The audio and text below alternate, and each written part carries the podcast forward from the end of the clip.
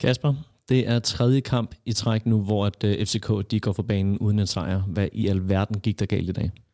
Jamen, øh, lidt det samme, som øh, vi, vi talte om i sidste uge. Øh, kynismen i felterne. Øh, I dag kan vi jo ret beset lave fem mål, øh, men vi kunne også godt have lukket flere ind. Og de her standardsituationer i dag, de er jo... Øh, ja, sæt du bare en jingle på med det. Du lytter til Kvartibold, en podcast om hele byens hold, for alle, der elsker F C K.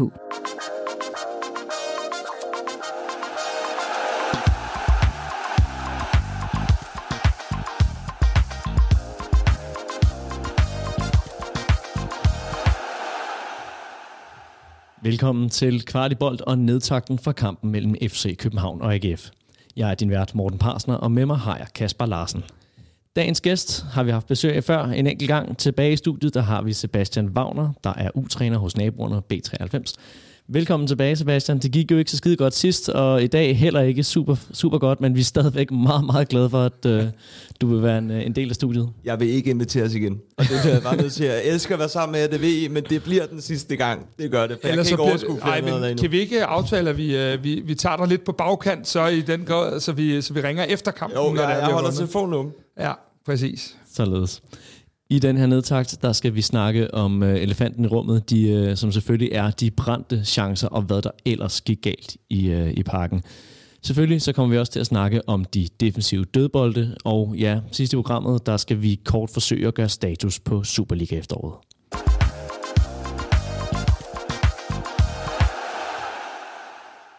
Den her podcast, den er bragt sammen med alle jer medlemmer af Kvartibold. Det er takket være jer, at der i løbet af efteråret har været en podcast næsten hver eneste dag. Og det lader til, at I sætter pris på det, som I laver, fordi i sidste uge, der rundede Kvartibold, eller i den her uge, der rundede Kvartibold tre millioner afspilninger. Derfor så skal der for os her i studiet lyde tre millioner gange tak til alle jer, der lytter til programmet. Hvis du ikke allerede er medlem og har lyst til at bakke op om vores arbejde, så er der et link til vores Memberful-profil under podcasten. Med, med den øh, positive indgangsvinkel, så lad os hoppe over til øh, en, en mindre positiv øh, kampanalyse. Det var jo en chokstart, hvor Nikolaj, Nikolaj Poulsen han bruger femogfyrre sekunder på at få et gult kort, og ni minutter på at sende F C København bagud et nul. Kasper, hvad, øh, hvordan var det at sidde op på pressepladserne med kolde tær og, og se øh, F C K indkassere efter, efter ja, bare ni minutter? Men det... Det, det, det er jo de her ting, hvor at, øh, man, man bare tænker, altså, hvad fanden sker der? Fordi det er jo, øh, det, det er jo to identiske dødbolde, der bliver lavet, og faktisk sidder vi og taler om, jeg ved, om de laver hattrick på de her dødbolde lige om lidt. Øh, det, det ser alt, alt, alt for let ud, og vi bliver måske også nødt til, noget man kunne sige for første gang, at adressere en lille smule om, hvorvidt Kamil Grabara, han... kommer ordentligt ud til de her øh, hjørnesparksbolde. Øhm, men men, men øh, altså, når du så har fået den imod dig første gang, og du så der kommer et hjørnespark, og mere eller mindre laver du den samme, og det virker til, at der er nogen, der ikke står rigtigt. Altså, øh, jeg er med på, at vi altid i F C København har kørt det her øh, zone, øh, når, vi, når vi dækker op på dødboldene, så vi ligesom har vores bedste hætter i zonerne.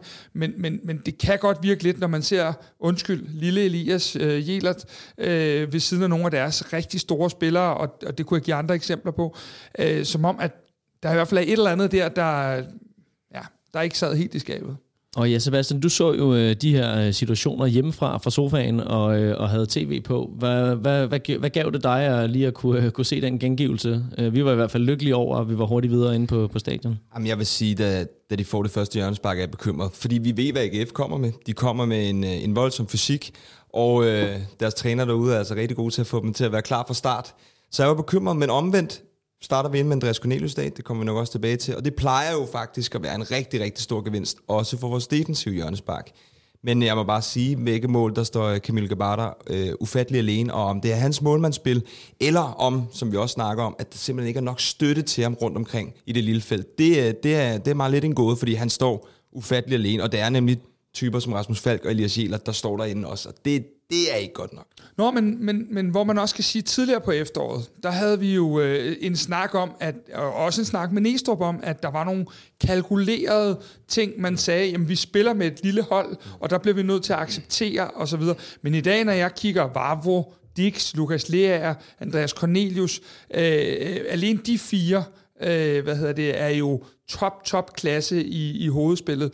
Så, så der må på en eller anden måde være nogle aftaler, men ser også, det kan du måske bedre svare på, Sebastian, men jeg tror, det er ved deres andet mål, hvor Kamil Grabara bliver rasende ud mod bænken, og det har vi altså set før i det her efterår, efter sådan en standard, så der må være et eller andet her, som, som de i hvert fald på en eller anden måde ikke har afklaret. Om det, man kan sige med, med, med Kasper Poulsens mål, det er jo, det er jo ikke et hovedstød efter hjørnesparket. Det er, at den hopper faktisk to, tre, fire gange, før den bliver knaldet ind over stregen. Og der er altså ikke nogen F C K'er, der kommer ind og bakker Kamil Grabara op. Så der er måske lidt på det hold, der siger, at jeg synes, han står ufattelig alene øh, på de to mål der. Og øh, ja, det er altså bekymrende, fordi det er jo ikke noget nyt, at vi både på de offensive dødebolde og de defensive dødebolde mangler de der sidste fem til ti procent, enten koncentration eller øh, power, kan man sige. Og det var jo en, en fuldstændig mareridt første halvleg. Øh, til trods for nogle gigantiske, øh, gigantiske chancer, så, så de, de pinde, som, som du laver for, for, for kampen, Kasper, som du lægger ud på sociale medier under, der er din første halvleg, det er jo kun negativt hele vejen ned, når man, når man lige scroller hen over det. Ja, og et, et af de store ja. punkter der, det er Dennis Vavro, der bliver skadet efter et forsøg, et forsøg på at lave et af sine signaturskud. Hvad er de indledning, indledninger melder på, på ham? Jamen altså, de indledende meldinger, det er jo, at, at Dennis Vavro er, er til noget scanning, og hvad hedder det, ingen ved, hvad den scanning viser. Han sidder og venter på den, i hvert fald lige nu, mens vi optager. Øh, der kan forhåbentlig komme noget melding, men øh, jeg tror ikke, at man skal være et eller andet ortopædkirurg eller noget, der ligner, for ikke at vide, at det her det godt kan gå hen og vise sig at være en, en, en skade, der tager lidt længere tid. Jeg synes at kunne se, at der var bekymrede blikke i mixzone, øh, da spørgsmålene kom, men de vil selvfølgelig ikke melde noget ud, når det er, at der er en scanning, men alle, der kender Vavro, ved jo, altså, de ved det er jo ikke godt, bare at et hårdt slag. Det vil i hvert fald overraske mig meget. Ja. Men, men hvis jeg lige også må komme ind på, fordi det kommer jo faktisk fra en afslutning, som jeg synes er udmærket ja, af Dennis Vavro. Øh, efter vi jo også i, her i podcasten er kommet ind på nogle gange, at han stresser. Men udfordringen for mig at se, det er, at vi er jo bagud så tidligt i kampen, hvilket vi har været før os i, i den her sæson. Og så bliver vores spil enormt stresset. Og sådan en spiller som Vavro, åh, måske lige i stedet for overvej, skal jeg slippe den ud på... på Elias Jelert ude på højre, eller skal vi lige køre den rundt i, i, i kurven en enkelt gang, så bliver det noget lidt noget stress, noget, åh, jeg har muligheden for den, og så er han jo en, en forsvarsspiller, der giver den, og på godt og ondt hundrede procent, og øh, i det her tilfælde går det galt. Men det er, det er en, øh, altså det er jo ud over resultatet, og ud over, at vi, øh, at, at vi nu forlader den her førsteplads også øh, i, i vinterpausen, så er det jo øh, med, det, med det program, der stadig er tilbage, selvom Superligaen går på vinterferie nu, ja. Så er det jo problematisk, og det er rigtig problematisk, at, øh, at, at vi nu kan stå i en situation, hvor at Dennis Vavro kan vise sig at være ude. Ja, og øh, Bøjlesen, han, han startede jo ude i dag her, efter at han jo egentlig har, øh, har vendt tilbage og har, har været med fra start af et par kampe i streg. Efter kampen i München, der var han ude, efter han lå ned og meldte, at han, øh, han gjorde det for at trække tid, og at han ikke fejlede noget. Og, øh, men men, men han, øh, han bliver så sparet i dag her øh, fra start af. Var det, en, øh, det er jo aldrig planen, når det er, man, man skifter en, en spiller ind så tidligt på grund af en skade, men giver det Næstrup øh, ekstra grund til at åbne, åbne en pakke tyggegummier, at øh, han måtte sende, sende ham ind så tidligt, som det var tilfældet? Altså man kan sige, Bøjle... Øh... Bøjle skulle jo ikke så tidligt i kamp i dag. Det, man skal huske, er, nu snakker vi alle sammen om München, meget berettiget, men Bøjle startede jo også inden for en uge siden i Viborg, og, og, og spiller så, eller i hvert fald, spiller i hvert fald i Viborg øh, i, i lang tid, og han, det gør han også i München. Og derfor tror jeg ikke, at det var meningen, at hans krop skulle spille tre gange på, på, på syv dage, otte dage her. Øhm, og det er selvfølgelig øh, rigtig skidt, øh, også med tanke på, at der nu kommer et program. Nu så det ud til at gå fint, øhm, men det er, det er, øhm, vi er lidt på pumperne med det her midterforsvar. Øhm, og uden at det her det skal blive en transferudsendelse, så øh, vil jeg næsten godt lægge hovedet på blokken og sige, at, øh, at der bliver hentet en midterforsvar i det kommende vindue. Altså, hvis jeg var næste, altså to hundrede og halvfjerds minutter med, med Kevin Diks og Bøjlesen, det tror jeg simpelthen ikke på øh, lige nu. Altså, jeg, så, så, så jeg tror, jeg vil skynde mig at få Valdemar Lund klar, øh, og få ham trænet, og få ham, også hans mindset sagt, hey, du, du kommer til at spille en Silkeborg-kamp. øh, eller en lignende. Fordi øh, hvis det er, så nu ved vi jo ikke med, med Dennis Vavro, men hvis han er ude i resten af sæsonen, så, så vil jeg jo øh, selvfølgelig fokusere rigtig meget på, på den sidste af de tre kampe, vi har mod Galatasaray. Og, og der, der er Vavro jo øh, en meget vigtig spiller, især med de dueller, vi kommer til at skulle tage, ikke? Valdemar Lund, det er jo en spiller, som tidligere er, hvad skal man sige, vundet op til død, da der var, da der var brug for ham, og der var skader i midterforsvaret. Vi husker jo, hvordan at Næstrup, han tog en alvorssnak og en meget, meget lang gåtur med ham i foråret sidste år, da han sagde til ham, at ved du hvad, unge ven, det, det kommer til at, der kommer til at hvile et stort ansvar på, på dine skuldre. Men Kasper, er, er det Valdemar Lund, der kommer til at blive løsningen over, øh, uden at vi skal gå ind i en, i en optakt, men kommer han til at være over de næste par... par kampe her i efteråret til at være løsningen, eller vil man kigge på andre taktiske, øh, øh, hvad skal man sige? Øh... Ja, det, det er jo et godt spørgsmål. Altså noget, der bekymrer mig en lille smule, øh, så er det jo, at Valdemar Lund de seneste gange, og det kan der sagtens være en masse taktiske grunde til, men at, at han ligesom er udeladt på bænken, øh, det, det kan selvfølgelig godt bekymre lidt. Øh, jeg skal ikke tage noget som helst, hverken for Emil Højlund eller Victor Forhold, som er to upcoming stars, men det kan godt bekymre mig en lille smule, at man ikke kan finde plads til det, der bør være en etableret midterforsvar. Og derfor kan jeg jo ikke lade være med at tænke på, øhm, hvad der kan ligge bag der. Om, om, altså, det er jo ikke lige, fordi det virker til, at man, man ryger direkte ind i, i startopstillingen, men der kan selvfølgelig være nogle ting, der gør nu, at, øh, at, at, man, at man skal ud måske, og i stedet for at gå rundt om en sø med ham, så kan det være, at man skal tage en, en dobbelttur og få snakket lidt om, hvad man har af, af forventninger til de sidste kampe, fordi øh, der, der bliver jo i den grad brug for alle mand, også selvom det skulle vise sig, at Vavro ikke øh, er kommet slemt til skade, ikke? Så ja. Hvis, øh, hvis man går ud og investerer i en, øh, i en ny type midterforsvar, hvad, hvad man så på udkig efter, tror du, Kasper? Vil det være en øh, Kutjolava-type? Er det en Vavro-type? En Diks, Bøjlesen? Øh, hvorhen øh, vil, vi, vil vi typisk satse? Det kan jo... Øh Nu ja, er man det, i en situation, hvor der er skader i begge sider af forsvaret. Er det en, er det en venstrebenet, er det en højrebenet? Det vil jeg virkelig, virkelig gerne svare på, men den kabale skal lægges først, fordi Kevin Diks har halvandet år tilbage, mig bekendt af sin kontrakt. Øh, hvordan ser den situation ud? Skal Kevin Diks forlænge, eller skal Kevin Diks videre i systemet? Så ved man jo, det som regel at de er halvandet, et til halvandet år før tid, at man skal afsted. Øh, Bøjle og Kutjolava har været voldsomt skadet begge to. Så det er jo igen det der med, hvad fornemmer man, hvad ser lægerne, hvordan, hvor meget load kan vi putte på de her to spillere, hvordan kommer Kutjolava overhovedet tilbage, og så en Valdemar Lund. Så det er næsten umuligt at sige, når de ikke har lagt puslespillet endnu. Og det er nemlig en kabale, men jeg synes måske godt, man kan stille en kritik, eller i hvert fald undre sig over, at man ikke har kigget mere nuanceret på det her, eller i hvert fald, det kan også godt være, at de har det, men at der ikke er sket noget mere på området, fordi vi skal også huske på, at den Kevin Diks, der har spillet helt ufattelig meget her på det sidste. Kommer der et formdyk, kommer der en træthed, der kan også komme en skade derhen. Jeg synes, Kasper kommer ret godt ind på det. Vi er altså skrøbelige her, og jeg undrer mig meget, at, at Valdemar Lund ikke er tættere på en startopstilling, når vi har øh, de her udfordringer. Og det er jo det, der lige, lige nu er, er, er talk of town på en eller anden måde, fordi man kan sige, vi, vi har jo ret beset fem midterforsvar lige nu, hvor jeg i hvert fald vil mene, at øh, de fire af dem ikke øh, kun tjener øh, en kassemedarbejders løn. Øhm, det, det tror jeg ikke, der er nogen i F C K, der gør. Nej, det skulle godt være, der ikke er det. Men de er i hvert fald i, i, i den bedre halvdel af lønhierarkiet, ja. De her midterforsvarer. Og det gør, at, øhm, at, at, at der måske ikke på samme måde kunne hentes en øh, ind. Men det er klart, at det er jo et sted, vi gentagende gange står i udfordringer. Det er jo egentlig en af grundene til, gudskelov, at vi har fået opfundet Kevin Diks derinde. Ja, og det er jo fantastisk. Øhm, ja, men og det er jo, det er jo godt. Ikke, det, er jo, det er jo ikke ham, der skal være den bedste af de midterforsvar, vi har haft. Det burde det jo ikke sige, være, nej. Det har han jo været klart. Ja. Og, og også i forhold til vores comebacks. Øh, oh, Kutjolava, han spiller en-to kampe, så vidt jeg husker. Sådan ud igen. Bøjlesen prøver vi nogle gange lidt for hastet, måske går i hvert fald også i stykker flere gange. Og sådan noget. Oh, det er, det er, det er skrøbeligt, synes jeg. Men hvis vi kommer tilbage til kampen, for ja. Det er jo trods alt den, det handler ja. om, så, øh, så kan man sige, det er jo ikke på den her korte bane, kampen i dag, at det betyder noget, at vi skifter Bøjle og Vavro øh, så relativt tidligt.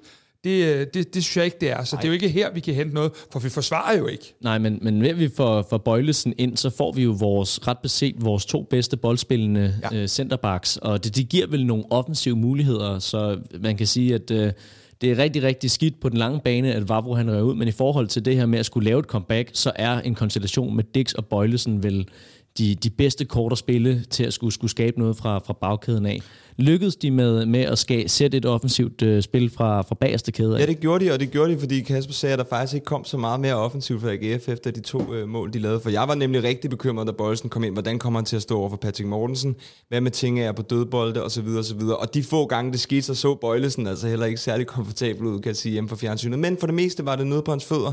Og der ved vi jo, en klassisk sweeper næsten, trækker han lidt på meter længere tilbage for overblik over det, og så flyder spillet. Jeg synes stadig nogle gange, det går lidt for langsomt i boldomgangen øh, for ham. Når han har så god teknik, kan man godt kræve rigtig meget af sådan en type af spiller. Men jeg nyder at se Kevin Diks og Bøjlesen spille sammen øh, for det meste, det må jeg sige. Og hvis vi nu bevæger os lidt længere frem på banen, så, så kan det godt være, at den indledende første fase fungerede rigtig, rigtig godt mod A G F, og man formåede at sætte, sætte tryk på dem, spille udenom presset. Men Kasper, så går det jo galt derfra. Hvad? Jamen det gør det jo, og, og, og vi, vi er jo nødt til at tage lidt fat på den, fordi øh, nu ser jeg jo, at, at jury bliver kåret til man of the match inde i parken af, af, af tilhængerne. Og, og det, det er jo helt øh, subjektivt, øh, hvad, hvad, man, hvad man synes, der fortjener og så videre. Øhm, jeg synes jo, at vi har set, især her sidst på efteråret, en stigende grad til, at det er nogle ret store chancer, at, at Jury han brænder.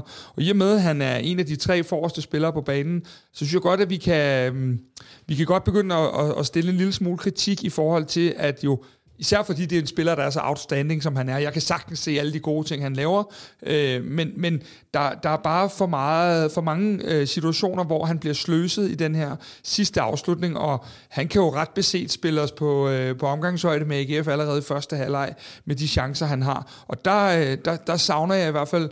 Temaet for den her udsendelse, det bliver jo kynisme. Og nu har vi talt om kynisme, manglende kynisme nede i feltet, men vi bliver også nødt til at tale om det i den anden ende, og det er ikke fordi, at Jury skal bære hele skylden, men han starter i hvert fald det her bombardement, hvor at, at vi ikke kan score. Mm. Og der må jeg bare sige, at øh, der skal vi kræve mere. Jamen for, for mod Viborg, der var en del af din og Mikkels jo analyse, der var i studiet her, at øh, F C K, de var ikke gode nok til at spille chancen større. De var ikke gode nok til at, at gøre noget fra en, det, du kaldte for en, en mulighed til en chance.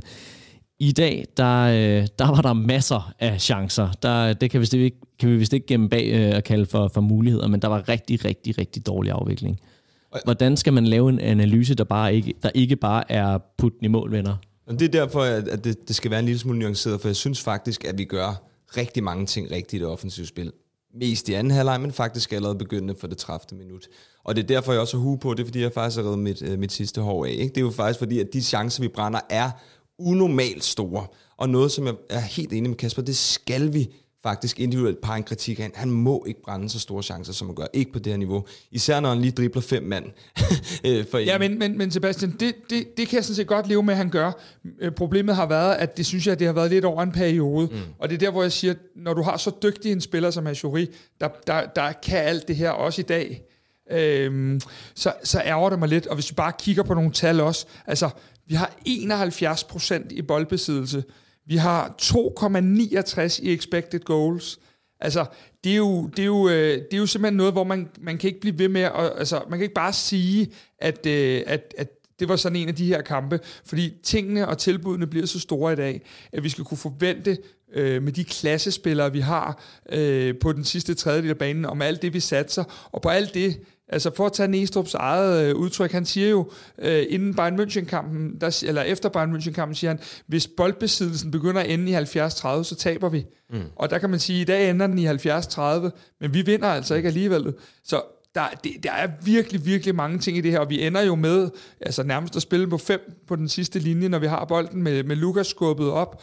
Ja. Øhm, så i dag, der må man bare sige, og det gælder desværre nogle af de her kampe, at den her kynisme i feltet bagud, den har vi talt om, men også fremme, der er for mange af de her øh, rigtig, rigtig dygtige spillere, der simpelthen øh, ja, skal kunne gøre det bedre i forhold til øh, at lave mål. Og det er faktisk også hans norske øh, kammerat, ja. øh, Elyounoussi, som, som jo også spiller en rigtig fin kamp i dag.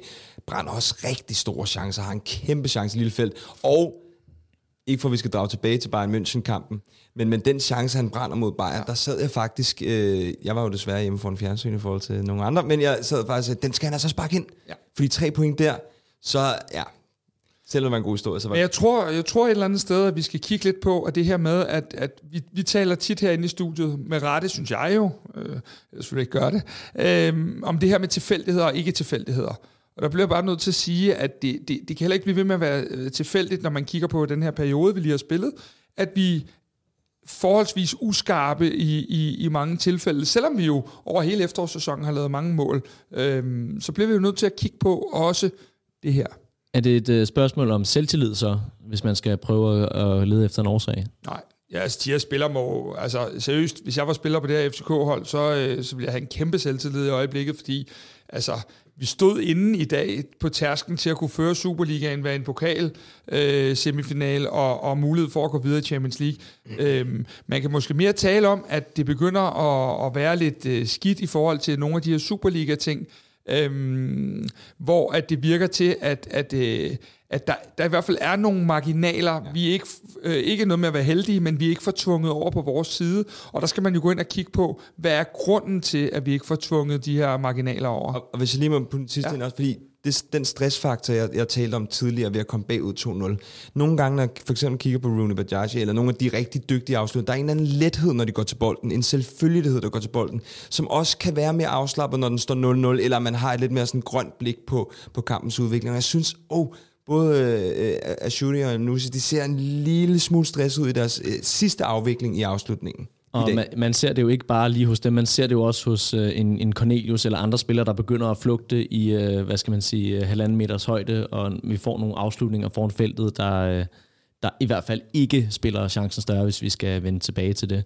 Sebastian, øh, nu øh, åbner jeg jo spørgsmålet til, til Kasper i dagens udsendelse med at, øh, at fortælle den lidt kedelige statistik, der hedder, at vi har et point i øh, de seneste tre kampe. Det er jo noget af en kontrast til, øh, til den Champions League-indsats, øh, som øh, holdet ellers leverer, og som, som man jo gladeligt øh, hiver frem og, og, og siger, hold kæft, hvor, hvor går det godt for F C København. Men i Superligaen, der lader det altså til, at man øh, har en meget, meget nedadgående formkurve. Hvad, øh, hvad skyldes det?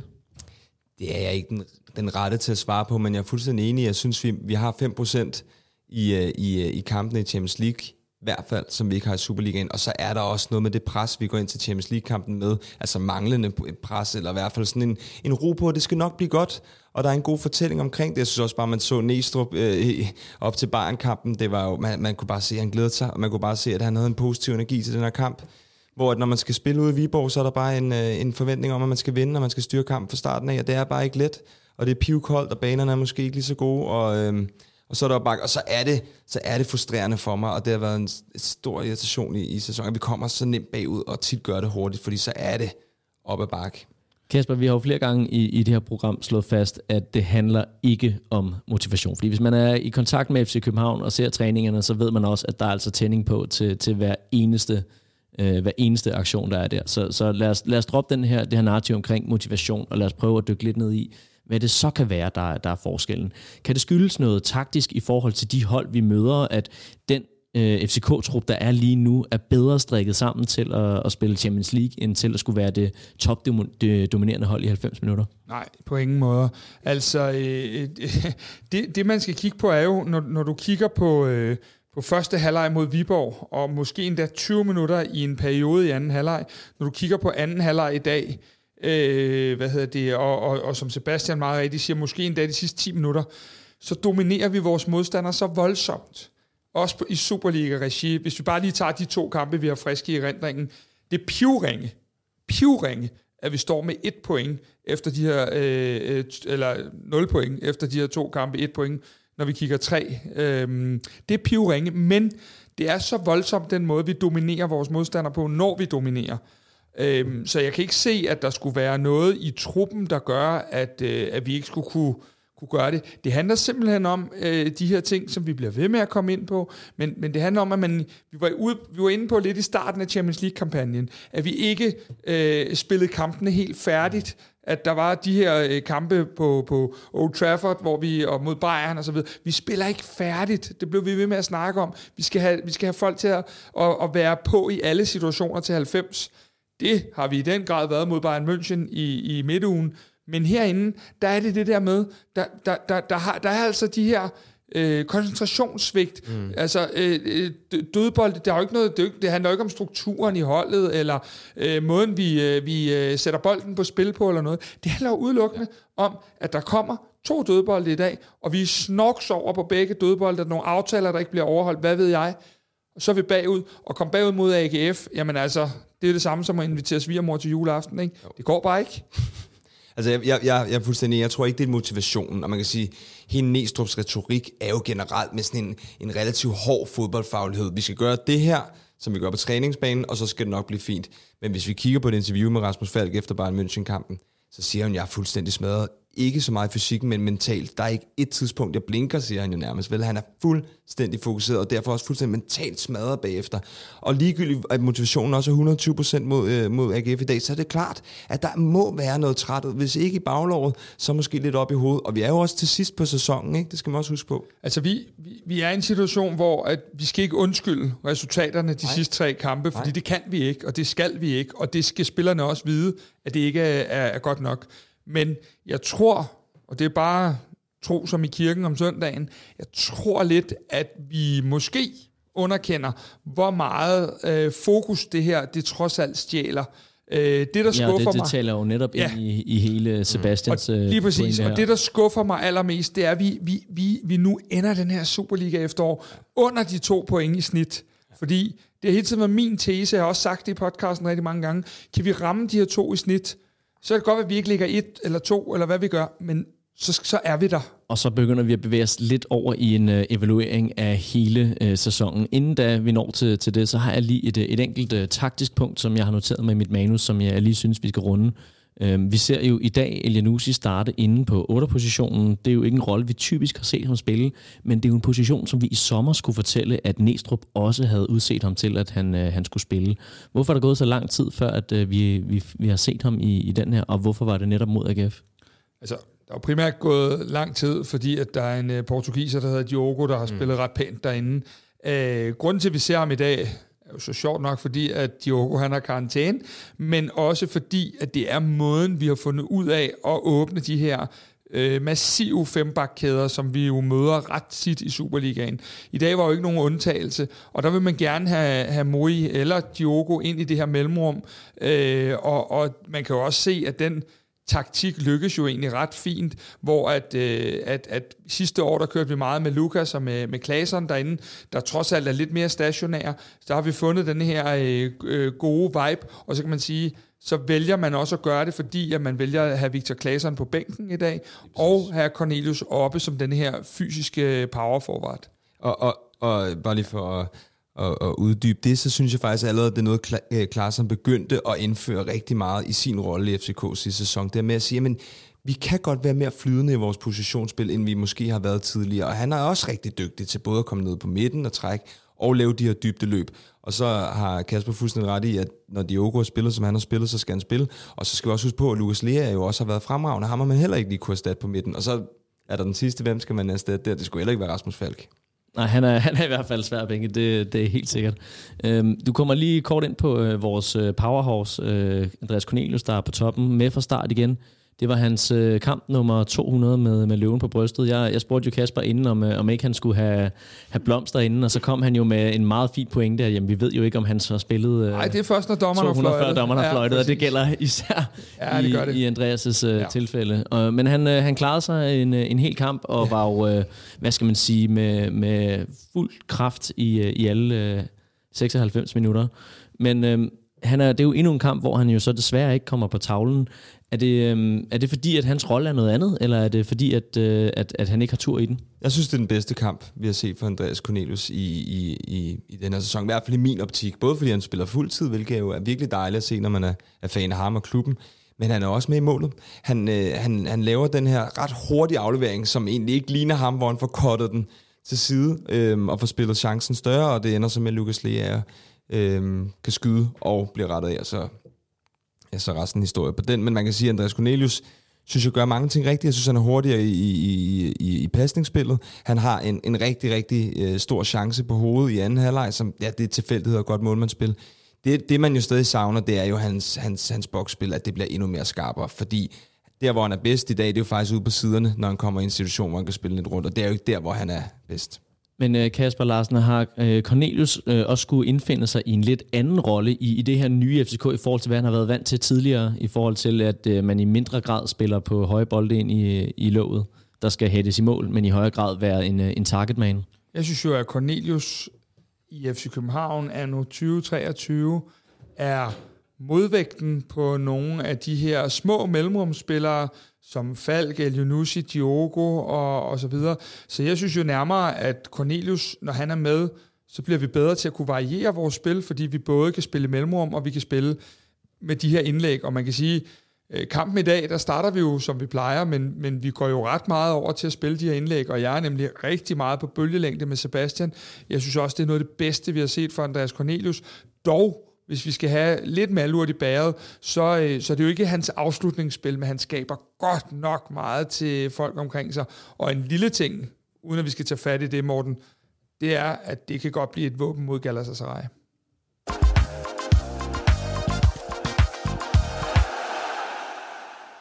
Og optakten til Galatasaray-kampen, den må I lige vente lidt med, og øh, så, øh, så øh, vil jeg i stedet for bede jer to i studiet om at øh, skulle evaluere på, hvordan Superliga efteråret er gået. Vil du øh, åbne ballet, ja, Sebastian? Jeg kan starte meget kort. Jeg synes, at øh, vi har fået for få point i forhold til, hvordan vi har spillet. Øh, og det er især i, i kvad de sidste tre kampe. Det er klart, at jeg havde fået seks, syv eller ni der, så havde jeg ændret den analyse, men jeg synes, at i de tyve år, femogtyve år, jeg har holdt med F C K, der er det, det er noget af det bedste spil, jeg har set i perioder, øh, især i det offensive. Og det er jeg vildt glad for. At det så i høj grad er gået på kompromis med, med nogle af de defensive ting, det er, det er, hvad det er. Det skal vi selvfølgelig rette op på, men jeg er meget positivt stemt i forhold til spillet. Mindre glad for, øh, for det point, øh, de point, vi har fået. Og øh, pointsnittet, det har jo været en af dine helt store kæpheste, øh, Kasper. Du, du siger, at vi nu lander på, på under to i snit. Øh, Hvad, hvad er din øh, umiddelbare reaktion på dem? Jeg skal jo lige siges til folk, der sidder derude og, og hører ordet evaluering, så kommer vi med en kæmpe evaluering øh, på både Superligaen, Champions League, pokalturneringen, øh, kommunikationen, øh, strategien osv. her senere på måneden. Den helt store lavkage, men for nu, store, for nu ja. så lad os, lad os den, bare den lille kage. Barsuppen, barsuppen, yes. den, den lille... Øh, jeg synes jo, at øh, de sidste tre kampe desværre gør, at øh, det er svært at godkende Superliga-halvåret her. Vi skal nok få godkendt forhåbentlig det hele, når vi får den samlede pakke. Øh, men de, de sidste tre kampe kommer desværre til at sløre det billede, øh, der, der hele tiden har været, hvor man har kunne sige, jamen, vi ligger nummer et, mens vi er presset i Champions League. Vi er stadig forrest. Øh, vi har stadig to komma noget i point. Jeg synes, man kan dele det lidt ind, Superliga efteråret. Vi starter jo med, jeg kan snart ikke huske det, seks eller sådan noget sejre i træk. Og så kommer der det her øh, lille dyk, og så rejser vi os igen, og så slutter vi så lidt jammer lidt af. Så den har været meget op og ned. Øh, men hele tiden har vi jo kunne bjerge de nødvendige point, der gør, at, øh, at, at, at man har kunne se sig selv i spejlet omkring det. Det kommer vi lige til at forsømme. Jeg er for så vidt ud over mit fanhjerte. Jeg hader, at Brøndby eller Midtjylland ligger nummer et. Så øh, ud over det, så, hvad hedder det, øh, så, jeg, øh, så irriterer det mig, at vi øh, slutter af på den her måde, fordi øh, det, det giver ikke mening, at vi men, skulle gøre det. Men er du øh, som Sebastian fortrøstningsfuld? Ja, det er jeg. Jeg, jeg tror sådan set, at... Øh, Øh, hvor, hvor at de skulle evaluere sidste sommer på mange ting, vi ikke kunne lykkes med at finde ud af i trænerstaben, da de gik på ferie, så tror jeg, at deres evaluering vil være noget nemmere, fordi det er noget nemmere at sætte øh, tegnestifter ned på, hvor tingene ikke fungerer. Øh, og så er der jo selvfølgelig altid denne her, som vi ikke skal bruge som sovepude, men at vi kommer til at spille færre kampe i foråret. Men det er ikke godkendt for pointmæssigt i øh, Superliga efteråret. Det kan det ikke blive.